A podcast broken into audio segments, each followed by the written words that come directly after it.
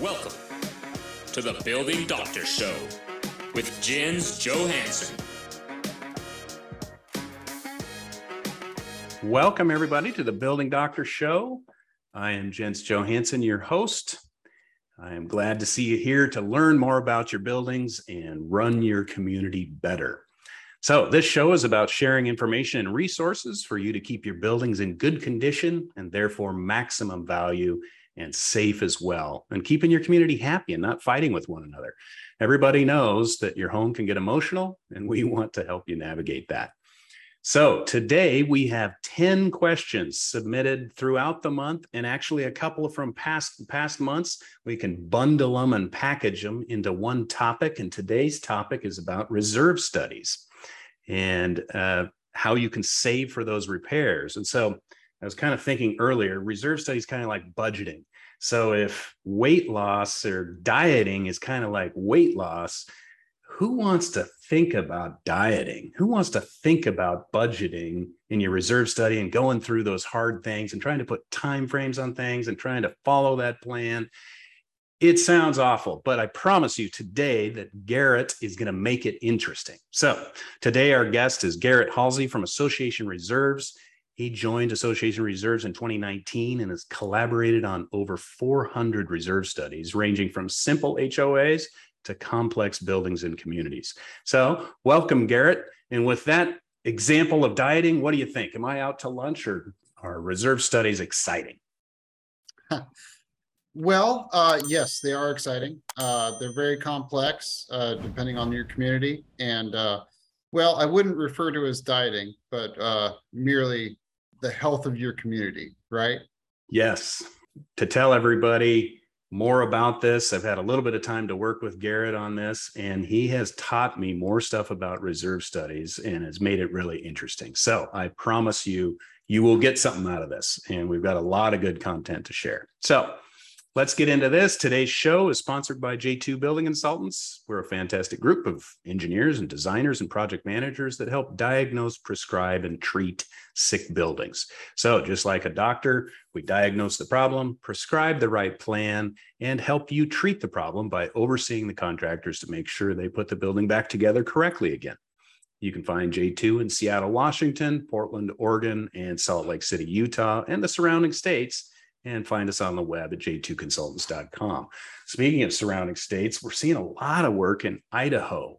And so the corner of Idaho and the other corner, kind of Coeur d'Alene area, as well as Boise. How about you, Garrett? Are you, you guys? We are as well. Yes, those communities are growing, and uh, and they need reserve studies just like anybody else. Yeah, cool. Okay.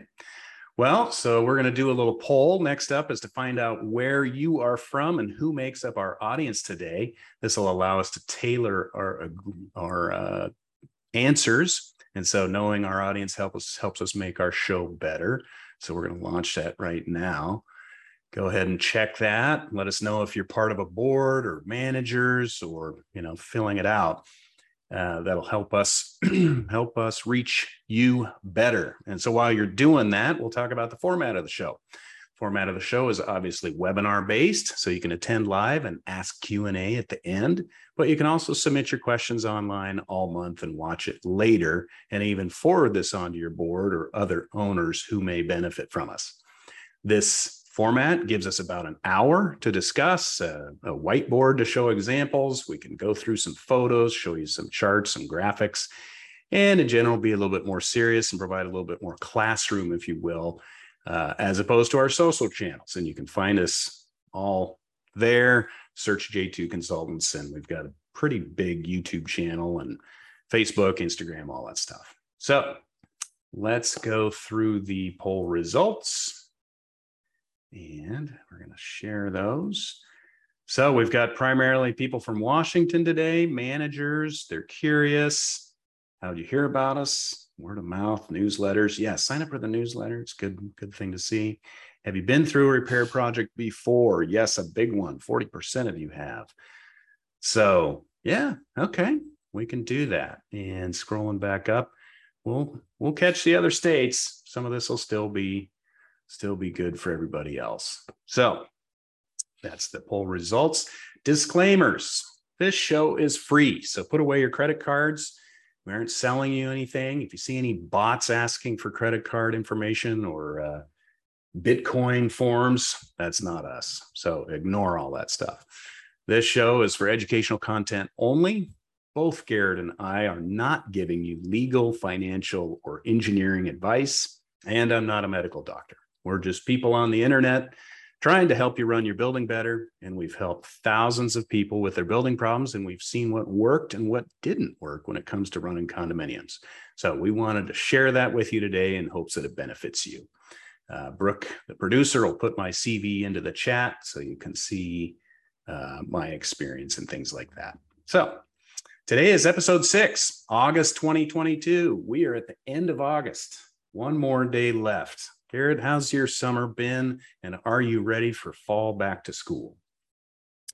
It is, it's been a great summer. Uh, we've had some beautiful weather lately, and I'm, I'm very much enjoying it. And uh, yes, I'm excited for budget season coming up. Uh, as you know, we're budget experts. Right. So that is our season. It's your busy season. That's typically, is it September-ish, or is that all the groundwork has been done? It's more like June. What is budget season? Well, uh, primarily for us, it's it's during the summer months, our busy months, um, mm-hmm. as we prepare the associations for budget season. But uh, we get uh, to get to roll our sleeves up in the fall and help people figure out exactly what they're going to do for the upcoming budget.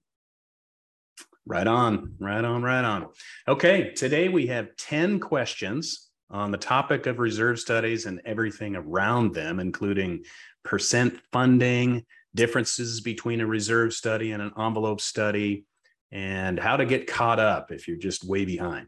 So next month, I wanted to remind everybody the show will take place a little bit earlier, the third week instead of the fourth week on September twentieth. So uh, be sure to attend for a panel-like conversation with a lender and a community manager about educational resources for H O As. And that is an interesting piece I wanted to share. They actually reached out to us and said, we really like this Building Doctor Show format where you guys are sharing really good information. We have a bunch of information that's not salesy. It, it just will help your audience, your boards, and your managers figure this stuff out.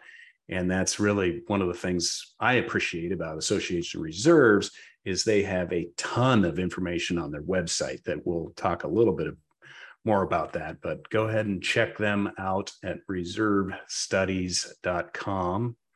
Just and singular, just reserve study. Reserve study, thank you. And there'll be, there'll be those clippets throughout the show here. So, uh, but it's fun. We're, we're becoming recognized as sharing a bunch of great information. So this is great. So in October, we're gonna be talking about plumbing retrofits, how to avoid the expensive dryouts from leaks and how to have great water pressure, but most importantly, how to have clean drinking water again. So be on the lookout for those. Stick around for the live Q and A at the end of the show, as well as some raffle giveaways. We'll answer as many questions as we can in this hour format. If we have more, we'll just add them to the next show. So use that Q and A tab to type in your question. And uh, if you have specific questions or want to get on a one-on-one consult call, stay tuned for that link in the chat. So let's jump into looking at these ten questions. So here's where we summarize them. Question number one, inspection first. We know we need a visual inspection and an updated reserve study. Which one should we do first? What if we can only afford to do one? Are there major differences between the two? Question number two, what is a reserve study? What really happens at my reserve study? What does a reserve study do? What are the fundamentals of it? Number three, is it accurate? How do I know that my reserve specialist knows what they're talking about? How do I know that their report is a good report? And how do I know that the data they're relying on is good data, especially in this crazy market of inflation and things like that?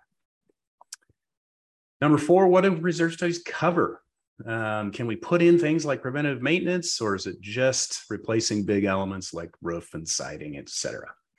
And we've got a couple of questions on that. The next question is, can the cost of an engineering envelope inspection be funded through reserves? That's kind of an interesting question as opposed to operation account. How often? How often should we plan for a reserve study to be redone or updated, or it's a, it, you know, kind of the major intensive one, and then then the little updates throughout. We know we have damage. We have signs of water damage on our buildings. Areas are looking rotten. We haven't opened anything up yet. Should we call a reserve specialist or an envelope engineer to get started? Percent funded. This is a this is always a hot topic. Is there a magic number? Is seventy percent the right number?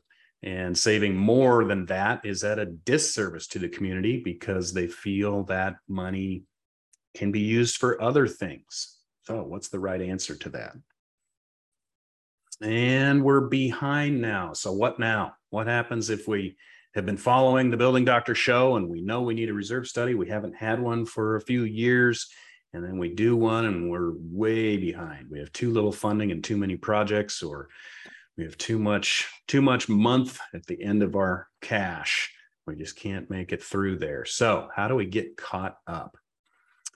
And then the last question, this is this is a pretty common one too. We we know we're gonna do a strip and reclad, meaning new siding, but our reserve study says our windows, or pick another thing, our gutters or downspouts don't need to be replaced for another X number of years. And so should we do them both at the same time, or should we do one now and one later? So those are great, those are great questions. So again, put your questions into the Q and A panel and stick around for the giveaways. So let's get into inspection first. Okay, we know we need a visual inspection plus a reserve study. Which one should we do first? What if we can only afford to do one? Are there major differences between the two?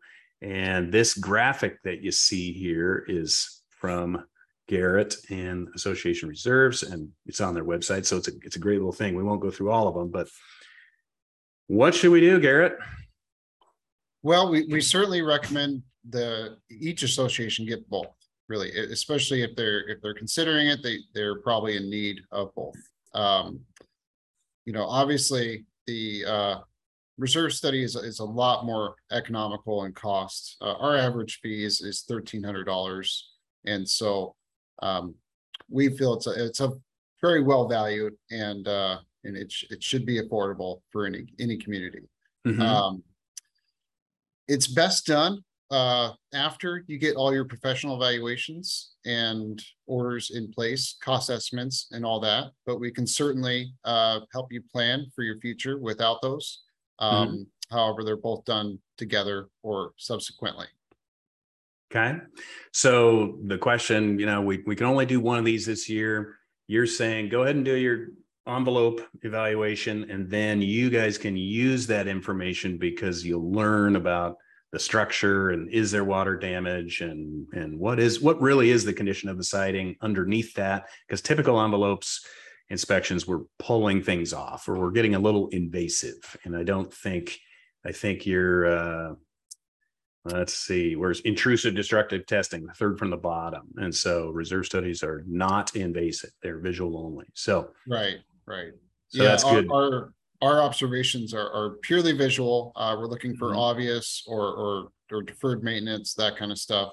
Mm-hmm. Um, and in the in realm of, of what you guys do as far as intrusive analysis and removing the siding and, and really getting into the nuts and bolts of things, mm-hmm. um, your evaluation is going to add a lot of accuracy to our reports because, again, we are very limited. We are budget experts, not building envelope experts. Right. So in your second bullet there, conclusions. So one of those reports is telling you about the structural condition. The other report is talking about budgets and cash management. So, yeah, that's that's a good distinction.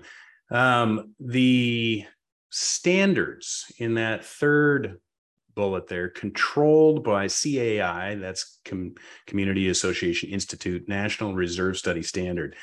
Uh, is that a is that a big standard? It's a good standard, and and are there other standards or? Um, you know, it, it varies state by state, obviously, mm-hmm. um, but C A I is the the big wig in the picture of things. Um, okay, and, and they do make some very good standards. Okay, and, and awesome. Oftentimes, uh, our company is on the the board of, of commissioners or however that works, right? So, right. Yeah. Yep. Well, good. That's a good C A I plug. Boards, if you're if you're uh, looking for a good organization, check out C A I, and uh, and look about the look read up on their standards of reserve studies. Uh, the frequency, that's a that's a good one. Uh, kind of the envelope study every five to ten years. That that probably makes sense. Or when you when you suspect damage or have a have a problem, and reserve studies every one year. And so every one to five. Let's talk about uh, Washington state standards. What do they require? Washington state does require an annual uh, report and then mm-hmm. a, a site visit report every three years. And is that site visit report more in depth, more detailed? It's kind of a bigger, what is it called? Level one? Uh, with site visit. Yeah. Okay. Yeah. Okay. Uh, and then the, the off years are called non-site visit updates. Okay. Um, And yes, the the with site visit reports are much more in depth. Um, obviously, we're allowed to go on site, and they include our observations. Um, but even the non-site visit updates um, are quite in depth. Uh, we're but essentially we're updating your financial information um, and project information. Okay, great. I think that one that answered all those questions. So the difference between the two and. And, you know, if you only have money on one, you know, I've only got money this year to do one. You can wait eleven and a half more months till next year's budget, and you can put in those things into your operating budget. Um, what Garrett was saying is, you know, fifteen hundred bucks will get you an average reserve study price. I would say our envelope price is probably not ten times that, but it ranges depending on, you know, how big your property is and what your cladding type is. Obviously, vinyl siding is easier to look under than brick or stucco. But uh, for that, in that thirty-five hundred dollars ballpark, we can do a visual with maybe some peek, peekaboo views and maybe five thousand to seven thousand. We're, we're up into the heavier duty, bigger, uh, looking around at several openings. And so that can kind of give people a a guideline for that. But if you're only a year out, it sounds like doing the envelope first and then the reserve study, and really having the reserve study rely on what the envelope said, even if it's a visual inspection. So yeah, that makes sense to me. Okay, let's get into the next one. What is a reserve study? What happens at a reserve study? You got a graphic triangle with upward arrows. This is all you. Take it away. Yeah, so um, you know, for, for a community that we're taking on for the first time, uh, we're going to review the, the governing documents and um, account for all the common area elements versus the unit owner or lot owner uh, elements. And then we uh, obviously are going to do site visit, and we're going to compile all those assets into a list, uh, develop a cost, uh, either based on the client cost history, our database, or um, national guidebooks. Mm-hmm. um, And then we're going to take that information and compare it uh, to your currently held assets. And within the component list gathering, I guess you could say, um, we do develop a fully funded balance, which we can get into a little bit later in this video. Um, and then obviously the um, your currently held balance against your fully funded balance is your percent funded. Um, and then we develop a funding plan going forward. Uh, to help you better prepare for the future. Okay. So you said asset in there. That sounds very accounting to me. So asset meaning like my roof or my siding, kind of a building component? Yes, building components or um, furniture or anything that's that's held uh, within common areas or by the association um, that is predictable for replacement. Okay. So you said reviewing the governing documents. What if the governing documents are silent or gray on, you know, who who owns what? What do you do then? Do you just put in some plug numbers? Hey, I, I see you have a roof. We're going to put in roof. Uh, I didn't see roof in the governing documents. Well, I'm, it's it's they're typically not too uh, vague on those, um, and when they are vague, it it basically says, you know, the building envelope or mm-hmm. or some sort of uh, exterior components, you know, that kind of stuff, and. Uh, Otherwise, we would refer to the unit boundaries, and then everything outside those unit boundaries would be considered common elements. Okay. So there's ways to do it with gray governing documents. Yeah. So the kind of in a nutshell, You're you're determining remaining useful life and then costs at time of replacement. So take the roof again, should last twenty years. It's thirteen years old. We should have seven years left. So you should be saving for a roof replacement in the next seven years. Is that a broad brush accurate statement? Yeah. You know, every every component has a predictable life. Um, mm-hmm. and, and obviously um, we're not always there in the beginning. And so mm-hmm. oftentimes we'll come in halfway through the life of that roof. And then um, hopefully the community has saved uh, some money towards mm-hmm. the deterioration of, of those assets. Um, and then, you know, we'll, we'll go forward and say, well, if you're looking to replace the roof in ten years, you have to save this X amount of dollars with the combination of all your other assets, right? You know, and, uh, but yeah, that's, that's the gist of it. Mm-hmm. Um, yeah. So it's, so this has seven years left. This particular item has twelve years left. This particular line item has five years left. And all those things go in, all those costs go into ending up in the year. So then you can really look out over the year and, or the years and say, hey, over the next five years, I'm going to have this much work this year, this much work next year, this much work.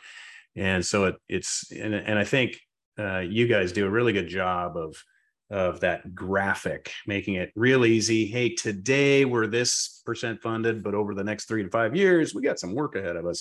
And here's some things we need to do.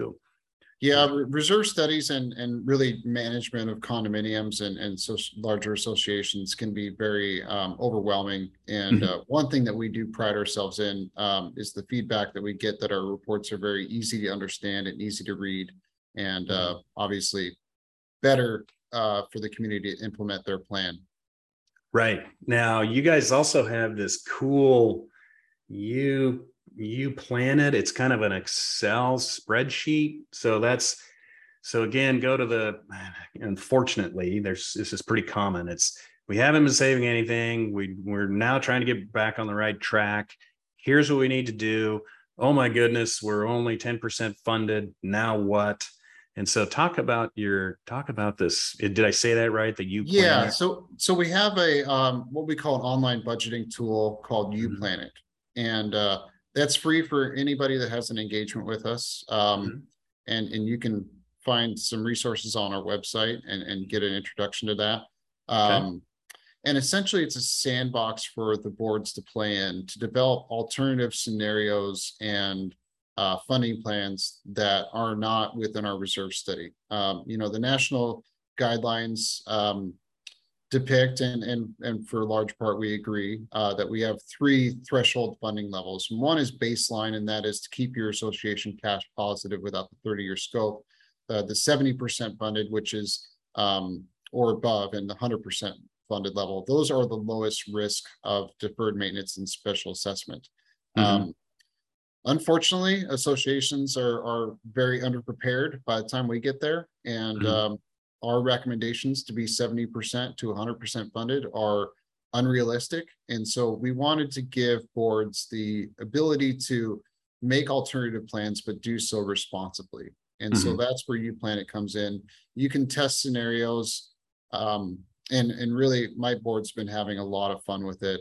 Um, That's cool. In, in developing alternative plans, not only to their funding plans, but also to their uh, replacement projects uh, that are coming up. Right. So it's so where you've said the roof will last seven more years. What if it lasts nine more years? What does that look like? Oh, okay. We can change our things. Well, what if it lasts ten more years? What what if we can, you know, so then they come to us and say, Jens, what does it take to patch this roof to just get some extra life out of it so that we can kind of push it out a little bit, but responsibly push it out? You know, um, that's a that's a great example of mm-hmm. a roof and whether or not it's economical to do the repairs, mm-hmm. you know, in in in, in re, regard to replacement now. And right. oftentimes uh, the boards that I work with are actually escalating the timing of those projects and say, mm-hmm. well, our reserve study says we have five years left. What if we only have two? And right. what would our reserve fund look like if that happened? Right. And then obviously you could add um, other other components uh, to the to the reserve study that factor roof repairs if they're significant. Mm-hmm. Um, sometimes, you know, these associations have, you know, many, many buildings and they need many, many repairs. And um, and, it, and it could be economically feasible for you to do those repairs if you're going to extend the life. Um, but yeah, I could I could cool. probably go on forever, but I'll yeah. Stop. Well, we better keep moving here. We're two two questions in, and we're we're uh, almost half done. But yeah, it's a good thing. Go check that out. UPlanIt on on uh, their website, and you can play around with numbers. That's cool. So, okay, next question. How do we know it's accurate? And I think it's coming from costs, credentialing, and just, is this, you know, we've all seen Excel spreadsheets that have one cell that's off and it screws everything up. How do we know it's accurate? So can you address that stuff? Yeah, so on the graphic um, on my right, I'm sure it's the same for the viewers at mm-hmm. home, uh, you will find the, the four-part test to a reserve component. Um, one, it has to be common area of responsibility, as we talked about in, in the previous uh, mm-hmm. section. It has a useful life. That means that uh, it, it essentially um, will need to be replaced. And then it has a predictable life. And then it's above a minimal threshold cost. And typically, national standards dictate that if a, if a cost of a, of a replacement of an item is less than one percent, it should be factored as an operating budget. Um, however, we can include that upon request. Um, so explain that real quick. Less than one percent of what? The operating budget. I'm sorry, did I mumble? Okay. No. So just, so pick a number. If your operating budget is one hundred thousand dollars a year, if it's one thousand dollars or less, that should be on your operating. Is That's that correct? correct? Okay. That's correct. Okay. All right. And then. Yeah. Um, and, and then obviously we, we are bound by Washington state laws. Uh, that's the middle graphic. Um, and, and they have specific laws. As we mentioned earlier, they require an annual update, and there um, is a, a uh, great deal of, uh, of restrictions that uh, make our reports, I guess, more reliable and more accurate. However, mm-hmm. uh, we try to do the best we can without their rules. But um, regardless, uh, so we, we develop the component lists, and um, and then the accuracy of those has, has a lot to do with costs. Mm-hmm. And in best case scenario, we're going to use the uh, client cost history specific to that community, or even a better or current proposal from your vendors. Gotcha. Um, and then we have uh, our own database. Uh, you know, we have done fifteen thousand studies in Washington state alone, and we have over five thousand communities that we've been working with. And so we have lots, lots of different costs to go from. Um, and then obviously there's uh, vendor recommendations and uh, and reliable industry cost guidebooks. Gotcha. Okay. And so uh, you had mentioned somebody with experience in doing some of these. There's certifications from the standards. Uh, yes, there is then... a, there's a reserve study credential uh, mm-hmm. that's that's issued by C A I, mm-hmm. um, and you know. as well as, uh, you know, boards and, and communities should be researching the reserve study professionals um, gotcha. that they're considering, um, and choose a reserve study professional that has a dedicated interest in the field. Um, mm. Oftentimes I've, I've seen reports that were done by um, companies that their primary work is outside of reserve studies. Right. Wasn't, wasn't in their wheelhouse. So yeah, got it. Yep. Good, good tips. Okay. Let's jump on to our water break. So we get two water breaks. This is, uh, if you like what you're hearing from Garrett and you need a reserve study, here's their main office number and their main office email. Easy way to remember that is Association Reserves Washington. So A R W A at reserve study dot com. And there's their website with all this info on it. Please check out their website. They've got a huge, a huge set there. So, all right. What does the reserve study cover? So here's a picture of a hole in the deck. Do reserve studies factor in preventative maintenance or just replacement of things like the roof and siding? So how do you get preventative maintenance in there? Yeah, absolutely. Preventative maintenance is, is key to, to maintaining buildings and systems. And we, we are certainly an advocate of that. Um, and we will include preventative maintenance allowances when appropriate. Um, as I mentioned, there is a, a one percent threshold. And uh, if preventative maintenance is done on an annual basis, that is best done through the operating. So you won't see that in your reserve study, but it's certainly something that we are going to advocate for. And, uh, and assist with when we can, you know, mm-hmm. such as uh, deck coatings. Deck coatings are often uh, included and should be included in, in reserve studies, because those frequencies are three to five years and they do have a significant cost.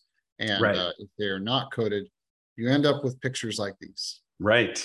And so this is kind of a trick question. It's deck membranes. Those can be preventive maintenance maintained, but it's really hard to maintain water damage framing and sheathing under that coating. So that is a big leak likely at this wing wall and how that deck membrane was wrapped up and around that intersection.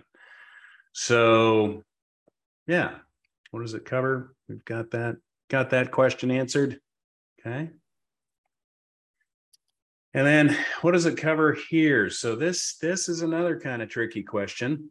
We've got kind of a modern panel siding going on. We've got some gray and yellows. These are fun colors. Building doesn't look that old. We've got vinyl window. We've got head flashings. We've got all the visual clues that say this should be a really, you know, brand new, robust building. But when you pull off some of that siding, uh-oh, you can pull out the sheathing with your hands there. So the question is, can the cost of an inspection, like an envelope inspection, be funded through reserves? And you've you've talked a little bit about that.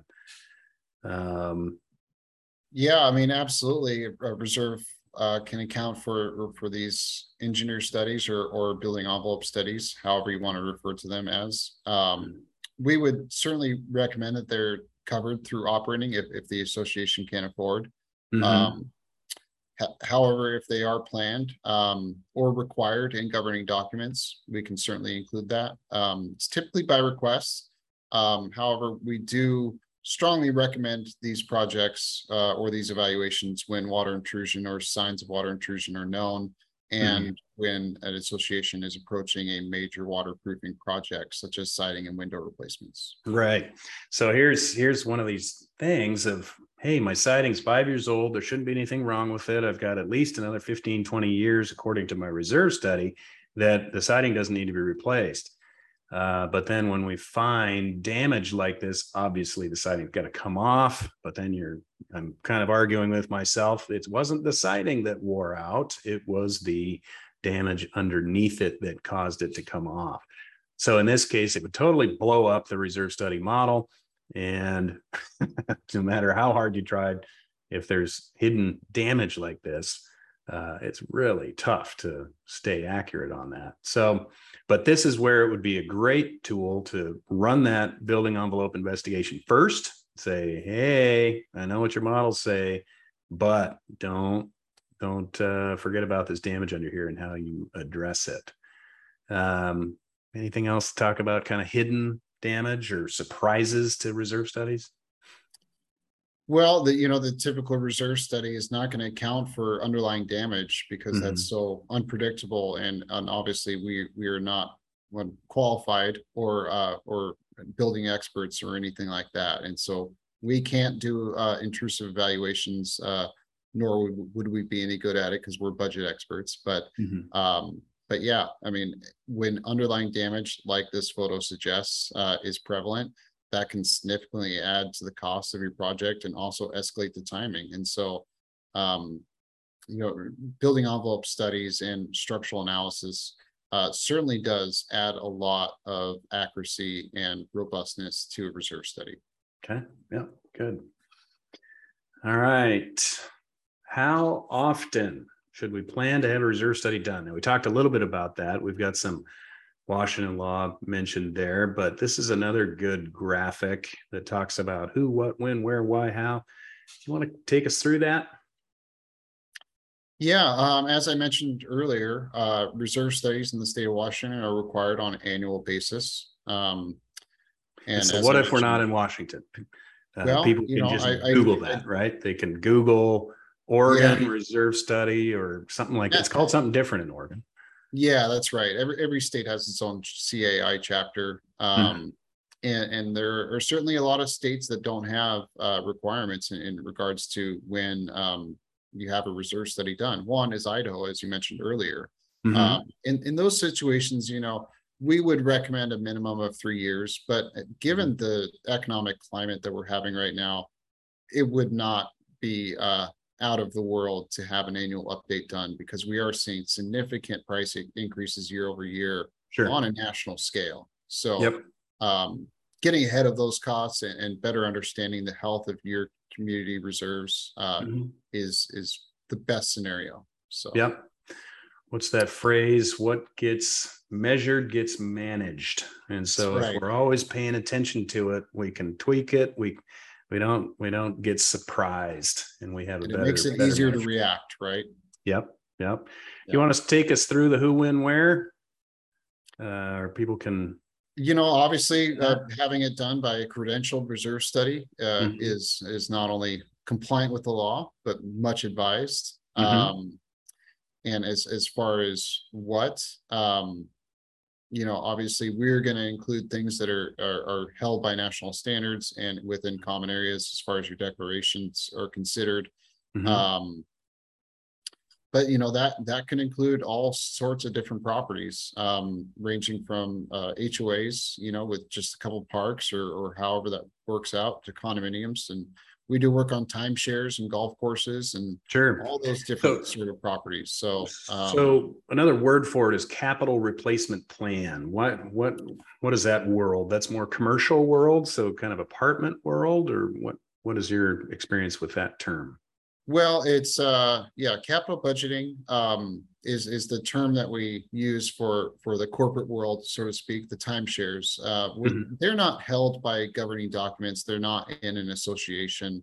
And so uh, the assets that are included are simply reported to us. Um, we're, we're not determining that based on a, a, a matrix or anything like that. And so Um, that's the general difference, but it's the same principle and it's the same practices. Um, okay. Every building or every asset has a life and it has a cost, and, and we're just there to help the, the future be less stressful. Mm-hmm. Yep. Yep. Being updated on your numbers is a, is a welcoming thing. So, okay. Let's see. Next one. Question seven. We have damage. We have signs of water damage on our building. Areas under windows are looking rotten, but we haven't opened anything up. Should we call a reserve study specialist or an engineer to get started? And I'll I'll take a first stab at that. It's it's uh, the well, I mean, you you go ahead and do it. I I would reiterate what we were talking about. But. Yeah, I mean, again, our our analysis is is purely visual. Um, we are not going to get underneath the siding, and and even if we did, we we wouldn't be qualified to opine on it. We are budget experts. If you're having water intrusion, uh, call a qualified contractor like J two to get a building envelope study done, and really find out the health of your buildings underneath what's not seeing being. being visualized on the outside, right?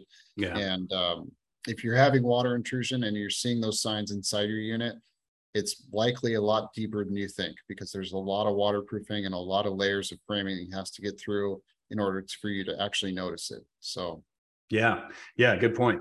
There's no water getting into my unit. Well, oftentimes your wall is six inches thick, so it's it's damaging the outside surface of that wall, and you just don't see it on the inside. But if you can see damage like this, our engineers are pretty probably going to be recommending some temporary shoring, or at least, at least how do we replace that beam and keep this deck? It looks like a deck, keep that deck safe, and uh, let's not have a deck collapse. Now that we've understood what's damaged and what's, you know, what needs to be repaired, we can definitely go back to your existing reserve study and even work with your reserve specialist and say, hey, we found some new stuff. How does this change things? Uh, where are we at on, you know, replacement of these elements, and, you know, work together and, and help, help these boards get a good plan together. So great. But yeah, definitely keep you updated on, on the numbers. So, all right, next question. Oh, here's the funding. Okay. What is the magic number? We have men, we have members in our association who feel that funding our reserves over seventy percent is a disservice to the community, because they feel that money pushing the reserves over seventy percent could be better used for current projects such as aesthetics or more stuff, you know, rooftop furniture, rooftop deck and barbecue, or whatever. What's the right answer? And so take us back, Garrett, to that seventy percent. what does that really mean? It's it's low risk of an assessment, right? It's not right, right. So. Um, well, as as I mentioned earlier, being above seventy percent is is going to be the lowest risk for your community um, as far as avoiding deferred maintenance and special assessments. Um, so the risk there is a financial assessment. Right, the risk isn't right. building collapsing. It's right. The risk is you'll no. hey, all of a sudden we got to do this big loan, or we got to need a bunch of money, and so it's it's a budget planning risk. And at seventy percent, you feel pretty good. Yeah, we we feel that if communities have the money, that they're mm-hmm. going to do the projects. But when when they run into a, a scenario where where they have um, less money than the project requires, um their first reaction is, well, we'll just wait until we have enough money, right?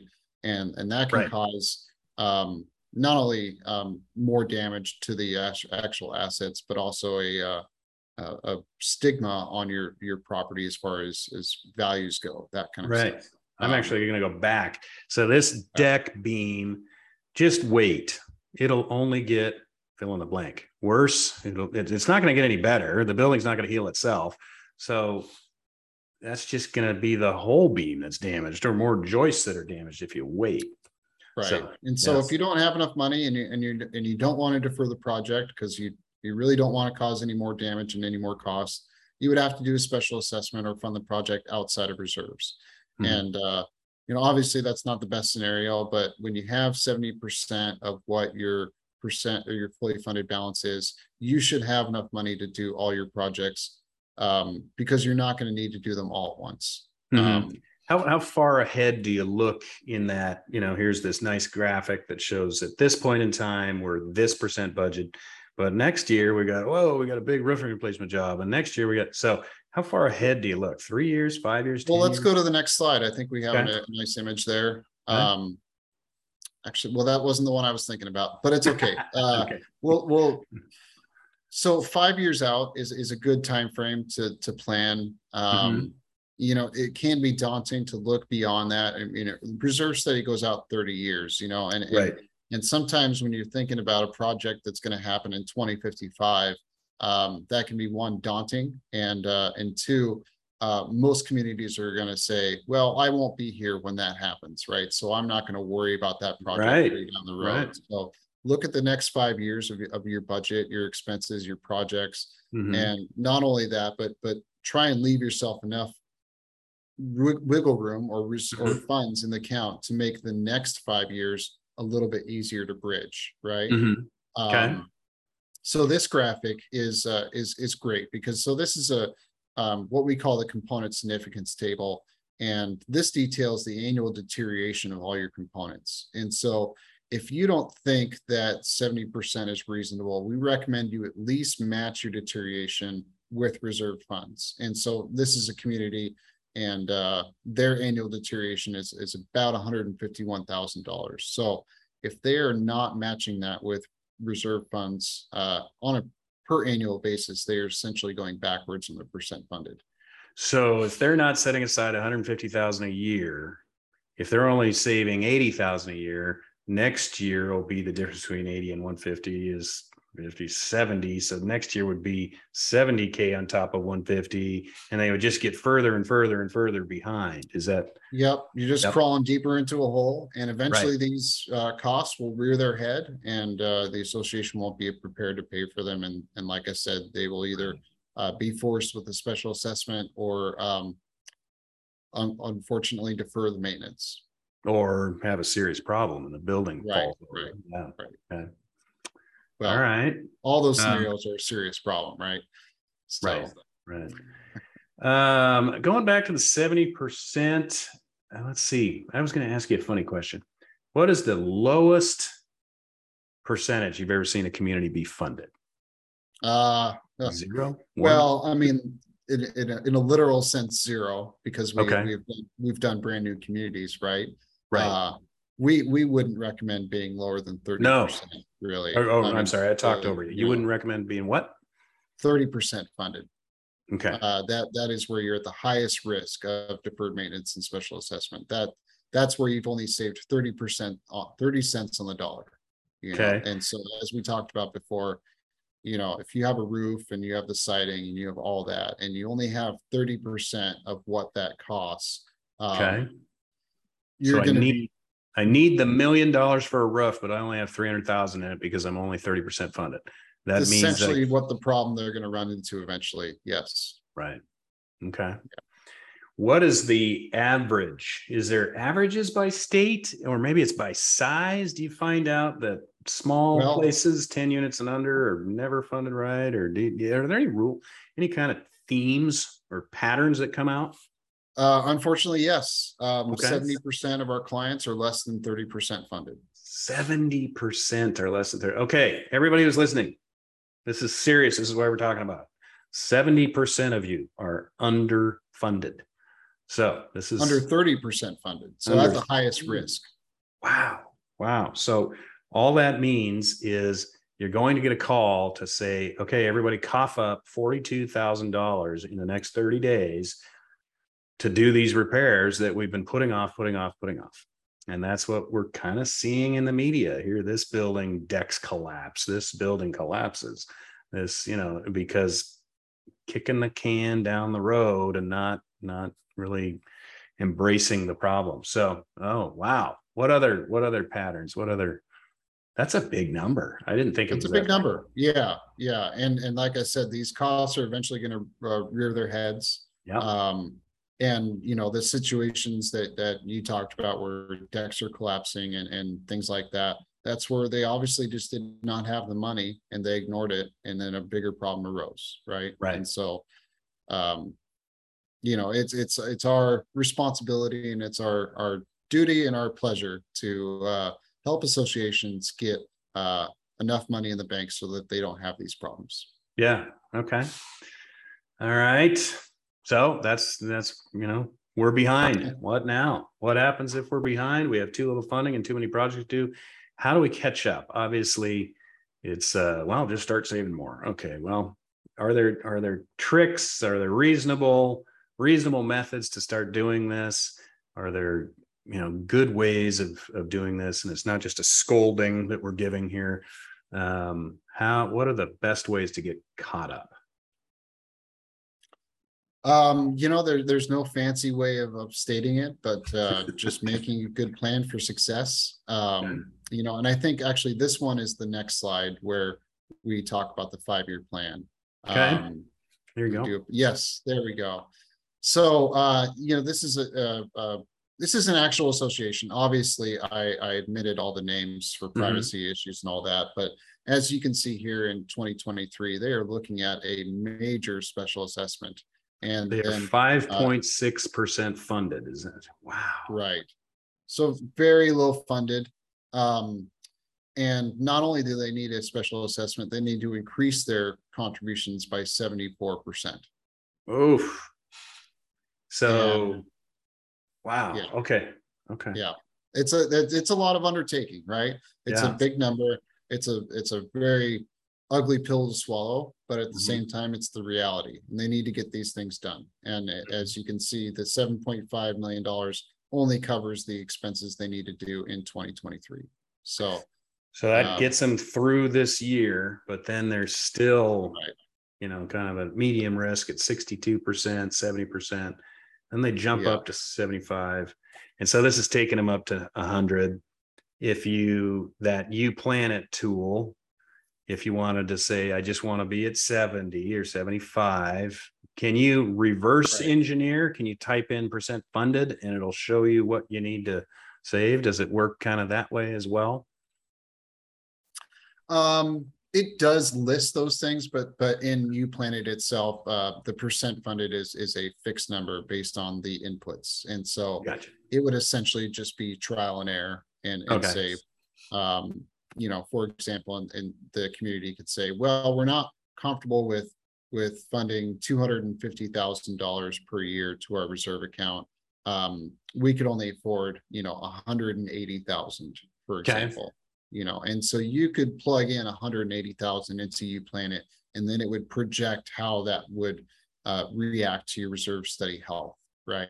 Right. And you could see when you're going to be running low on reserves or face special assessments again, and And obviously our plan is to avoid another large special assessment like they're facing right now. Mm-hmm. Um, but there are alternative ways, and, and we are are certainly willing to work with clients. And, and as I mentioned, UPlanIt is a great tool for utilizing that.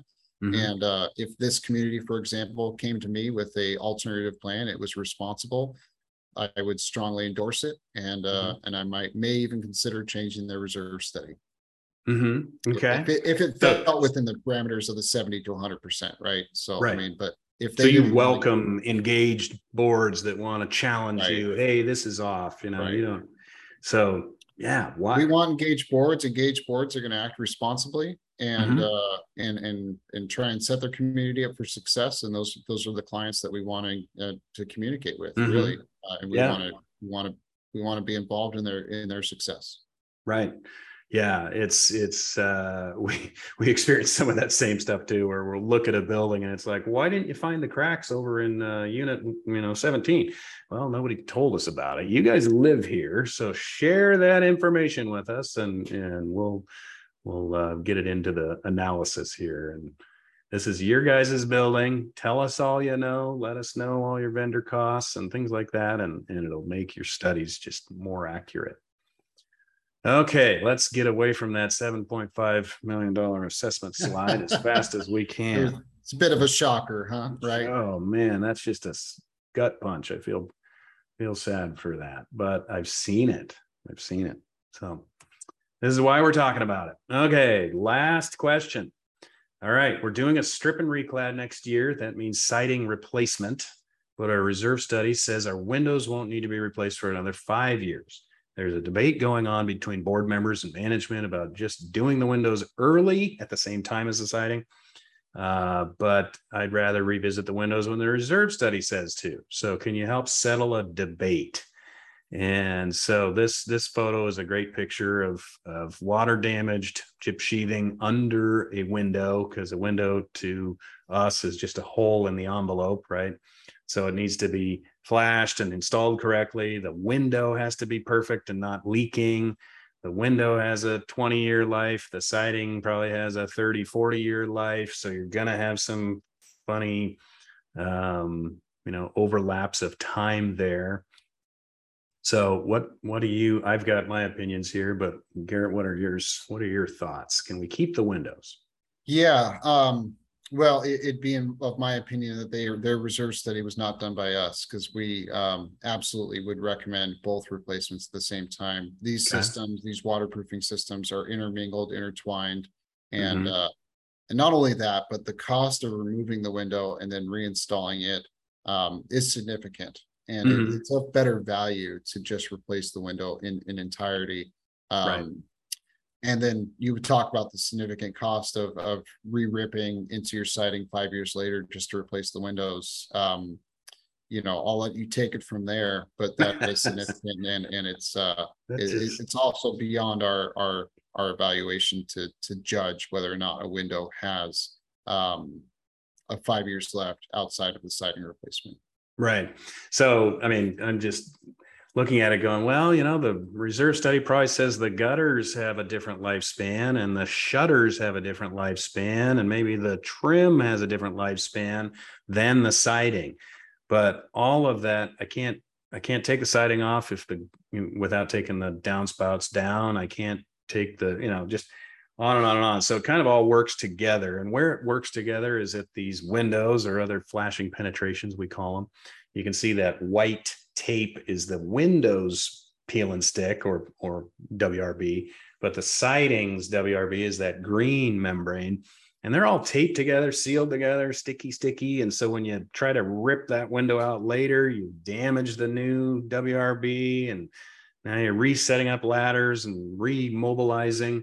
We've got a project right now that the scaffolding costs over a million dollars on this uh, multi-million dollar project, and to reset up that scaffolding five years from now, spend another million bucks on just mobbing and demobbing, mobilization and demobilization, we call it, or access to get there. It just, all those things need to be factored in.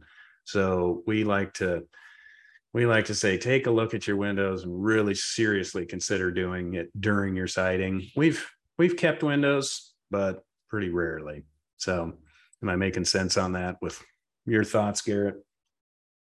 Yeah, I, I, I would totally agree. I mean, um, you know, it is up to the association entirely to whether or not they keep the windows and, and, and to ultimately decide the scope of work. But uh, I would certainly advocate for replacement, um, you know, and, and in just for cost efficiencies, if not the integrity of the waterproofing. Perfect. Okay. We're coming up on our time limit, and I only see one question in the Q and A. So if you got any questions, get them in there. So let's see. We've got, uh, so need a building inspection, talk one-on-one with a building doctor. That's me. Does any of this sound familiar? Uh, set up a free fifteen minute call with me to get some specific advice about your building. You could go to our website there, learn dot j two consultants dot com slash consultant on call. You can also take your phone out and scan that Q R code. That's the new thing. Thanks to, uh, Thanks to COVID, we now have these stickers on every restaurant table, and we don't have to touch that sticky menu again. We can just go snap, and everybody's looking at, you know, what's to eat. So those are kind of fun. So, all right, let's get into Q and A. So go down to the Q and A tab here. Uh, anonymous attendee says, our board doesn't have an issue that we know of requiring a loan, but due to poor leadership in the past, our reserves are dangerously underfunded, and we know we need to recover. Is there anything we can do to soften the blow of future assessments? Okay, so just poor management, poor leadership. Our reserves are dangerously low and underfunded. We know we need to boost that back up. Uh, what are the ways to do this? Is there anything we can do to soften the blow of future assessments? Well, my, one of my thoughts while Garrett is thinking of his, um, really take a look at, take a look at your reserve study and what we've seen, what I've, what I've, I've actually, I will actually get this call. Jens, J two, hey, I need, I need, uh, our site, or we, we need to repaint our buildings. Oh, okay. And we know it's going to cost seven hundred thousand dollars, and we're ready to get started. We've already hired a contractor. We're going to repaint our buildings, and uh, we want you to help oversee that. And, and just, yeah, the contract's starting next week. Can you help us? Uh, okay, great. What, what are you doing? Are you changing colors? Nope. Nope. We're staying with that same gray. We liked it. It's good for ten years. You know, kind of, why are you repainting? Well, the reserve study said so. And it's like, oh, okay, so you're really following your reserve study. Is your painting, is your paint peeling? Does your sealant need to be replaced? Is it, it's not a bad color. You're not changing from avocado green to a modern color. Why? Oh, um, you can probably push that paint job out a little bit. We can come out and take a quick peek and make sure you're not peeling and cracking and splitting, and that it's still a good paint job. And so we'll see this follow the reserve study verbatim. And if it says that window needs to be replaced in twenty years, you have to replace it. We've, there's windows that are one hundred years old in, you know, old parts of town that still work. So looking at that and saying, do we really have to? And then what does that look like? So then do we have to? Second question is, you know, Jens, what does it take to kind of stretch this out a little bit? Uh, we know our roof is twenty years old. Is it leaking? No.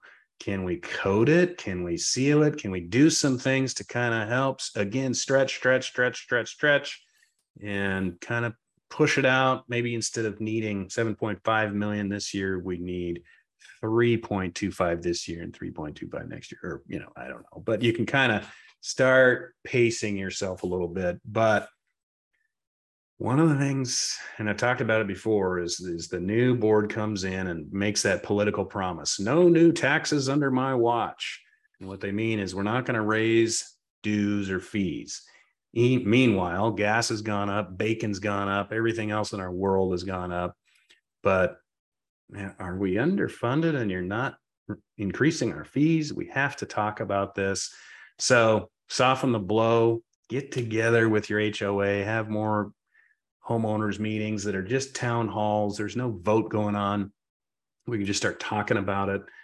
Um, you can get, you know, us, we can come in there. I'm sure Garrett will come talk to you, you know, and just help educate, help educate, educate.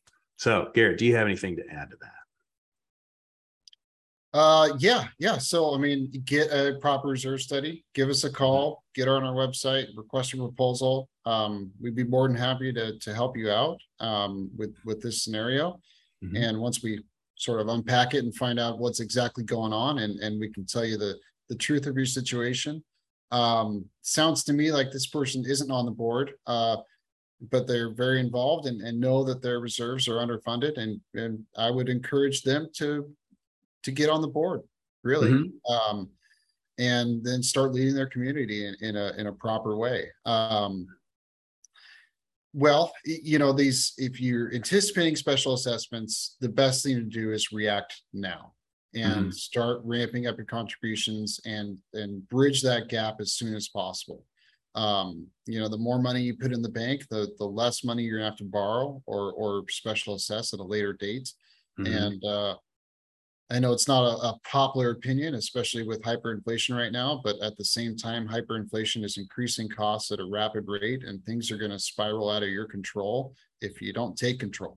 And mm-hmm. so my advice on softening the blow is, is, is take the heat right now and, and start saving as much as you can and start getting vendor proposals and start reacting uh, appropriately to your situation. Yep. Yeah. And get on the board. Yeah. Get involved with the decision-making process. I think, I think, you know, we hear of the inflation construct of, you know, our cash is going down. There is nothing wrong with having a little extra cash. Um, so it's cash in the bank, you know, you've got it, and it's less of a surprise, and interest rates are still low, but, but let's, you know, save that money. So, okay, let's move on to the next one. Can we do a reserve study at the same time as other inspections to make the most of time and money and, I guess, lack of interruptions, or minimize interruptions to owners? Can we do the reserve study at the same time? I think so. Uh, and I think actually Garrett was advocating, hey, invite us along. We'll we'll take a peek, you know, and, and get that live information, or maybe even just send your report to us directly after, and we'll get that information into our report. So we we have certainly done reserve studies, uh, not only fulls, but uh, but updates during other inspections, and we do work well with others. So mm-hmm. uh, yes, that's that's certainly appropriate. Um, in fact, I've, I've been on site when uh, Jens's crew has been on, to, on on site doing work as well. And I've, I've had great discussions with, with your managers about the projects that are going on. And, and oftentimes I find out more about the project than I would uh, otherwise through the association management of the board, because uh, your, your contractors or your management have specific knowledge about the work that they're doing, and I get to actually visually see it. Uh, and so offers me a greater in-depth experience within the, the community projects. Um, gotcha. Yeah, yeah, good. Okay. One last question I see, and it's going once, going twice. So the next question is, Garrett, does your company keep copies of reserve studies on file in case we lose records in board or manager turnover? Absolutely. Yes. Okay. We, we, we hallmark all reserve study updates, uh, and we can certainly distribute them to the appropriate people. Um, these are private studies, and so we, we will not issue them to anybody that calls to ask for them. Uh, but once you credential yourself as a board or an official association manager, uh, then we'd be happy to release those to you. Great. Yep. Okay. Any more Q and A? Let me check in the chat. That's uh, Q and A. That's the three questions. All right. Great questions, everybody. Let's get to the, oh, no, we got one more. Phil one more. Came in at the last one. Okay, we'll still talk to you. Our H O A does not have windows covered.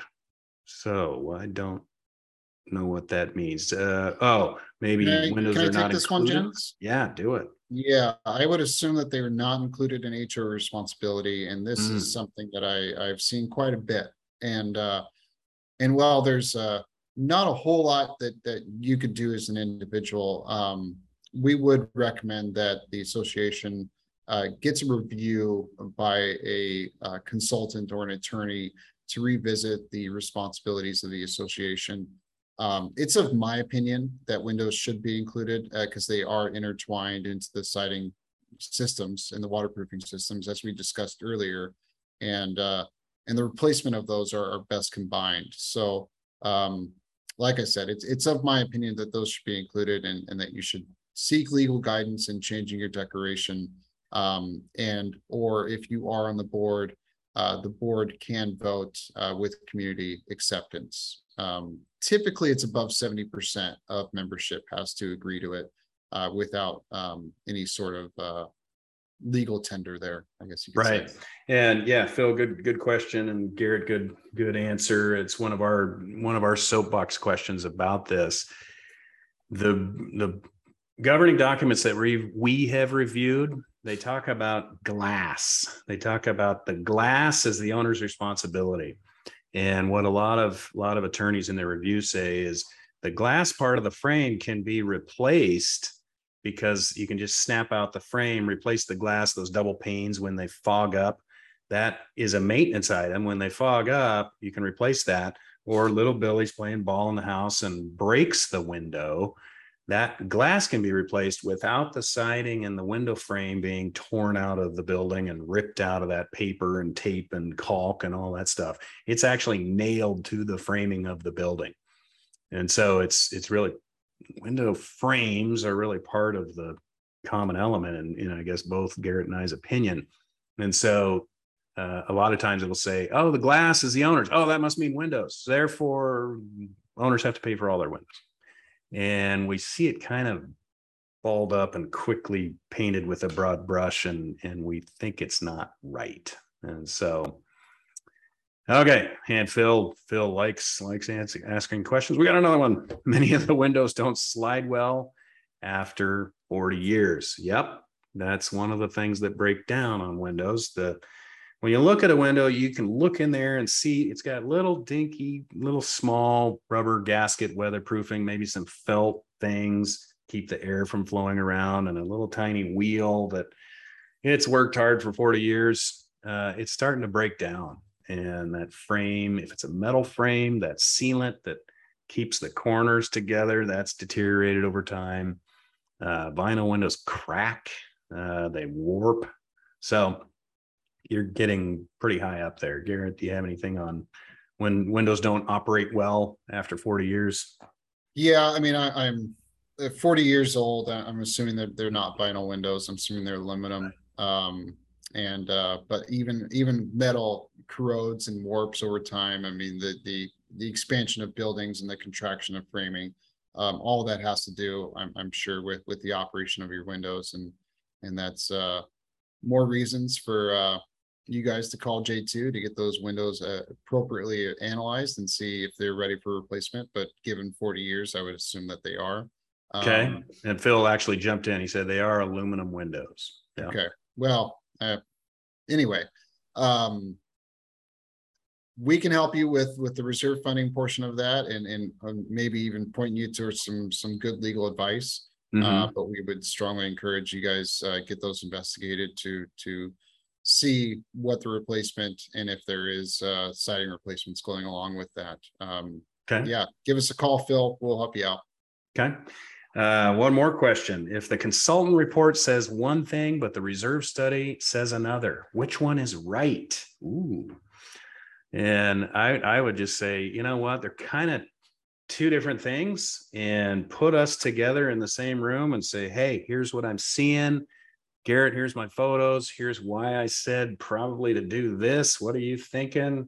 Garrett will be like, yeah, that's yeah, okay, well, roll it into his information, and and together we'll come up with a plan that works for you.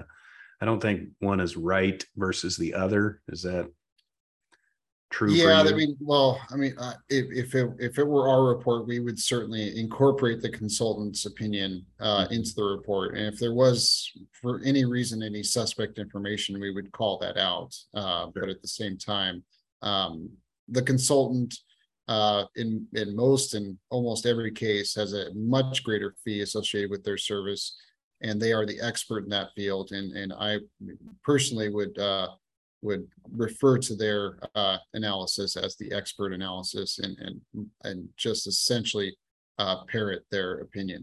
Um, and so, but like you said, Jens, uh, we should, we should be working together, the consultants and the reserve study, to intermingle the the plan from the expert and the cost from the expert into a budgeting plan for the community. And uh, and they should not conflict by any means. Right, right. And we we stay in our lane. We don't get into budgets and costs and things like that. And so it's, uh, but I, I've seen some, hey, I think the roof has ten years left. Hey, I think the roof has seven years left. Okay, let's get together and work on that. So, yep, yep, all great questions. Thank you. Okay, let's keep it on track. We are over time. We got to get to the most important stuff. The giveaways this month are a good bag of J two brew. This is really good, heavy, strong coffee. It's been very popular. And a nice stainless steel mug. You can put coffee in there or your beverage of choice.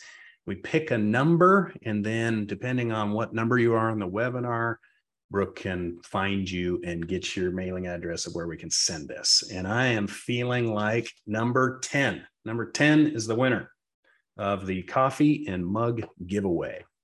So Brooke will reach out to you, getting a mailing address again. So thank you for being part of that. So both firms here, J two and Association Reserves, have a ton of free resources for boards and managers. So go to these two websites, J two consultants dot com and reserve study dot com, and you will see a lot of these charts, a lot of these graphics, a lot of this stuff. Uh, and it's meant to help you, meant to be good information in today's information overload, not a bunch of marketing junk. So information you can use and share with your team, share with your board, and manage your building better there. Okay, don't forget, we're back every month. Take a scan of that and invite your friends, or look for, sign up for our newsletter here. And uh, this is Association Reserve actually wrote the book on. I was at my first board meeting as the new association president when the manager asked if we had enough money to repair and paint the railings. The truth is, I didn't know. We'd just been talking about a very expensive roof repair, and I didn't understand where we were financially. I felt lost without a plan. I now know that most associations are in the same position. So I'm going to pause that. This is the founder of Association Reserves, and he's talking about his story of being on a board and not knowing his the numbers. And he's he's written a book. You can find the book there at, at their website. Something definitely to pick up and learn more about reserve studies. So again, depth of information here. Okay, thanks for attending, everybody. Be sure to schedule a call with with the building doctor. If you got a quick fifteen minutes free, we can get you get you going, get you aligned, uh, let you know if we're the right fit for you.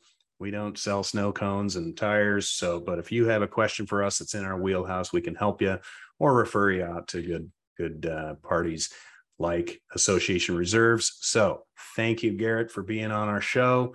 Appreciate it. I think we add a lot of value today. Thanks, Jens. That was fun. And uh, I hope we reach some community members out there and help them today. And uh, I look forward to speaking with you soon. Right on. Thanks, everybody.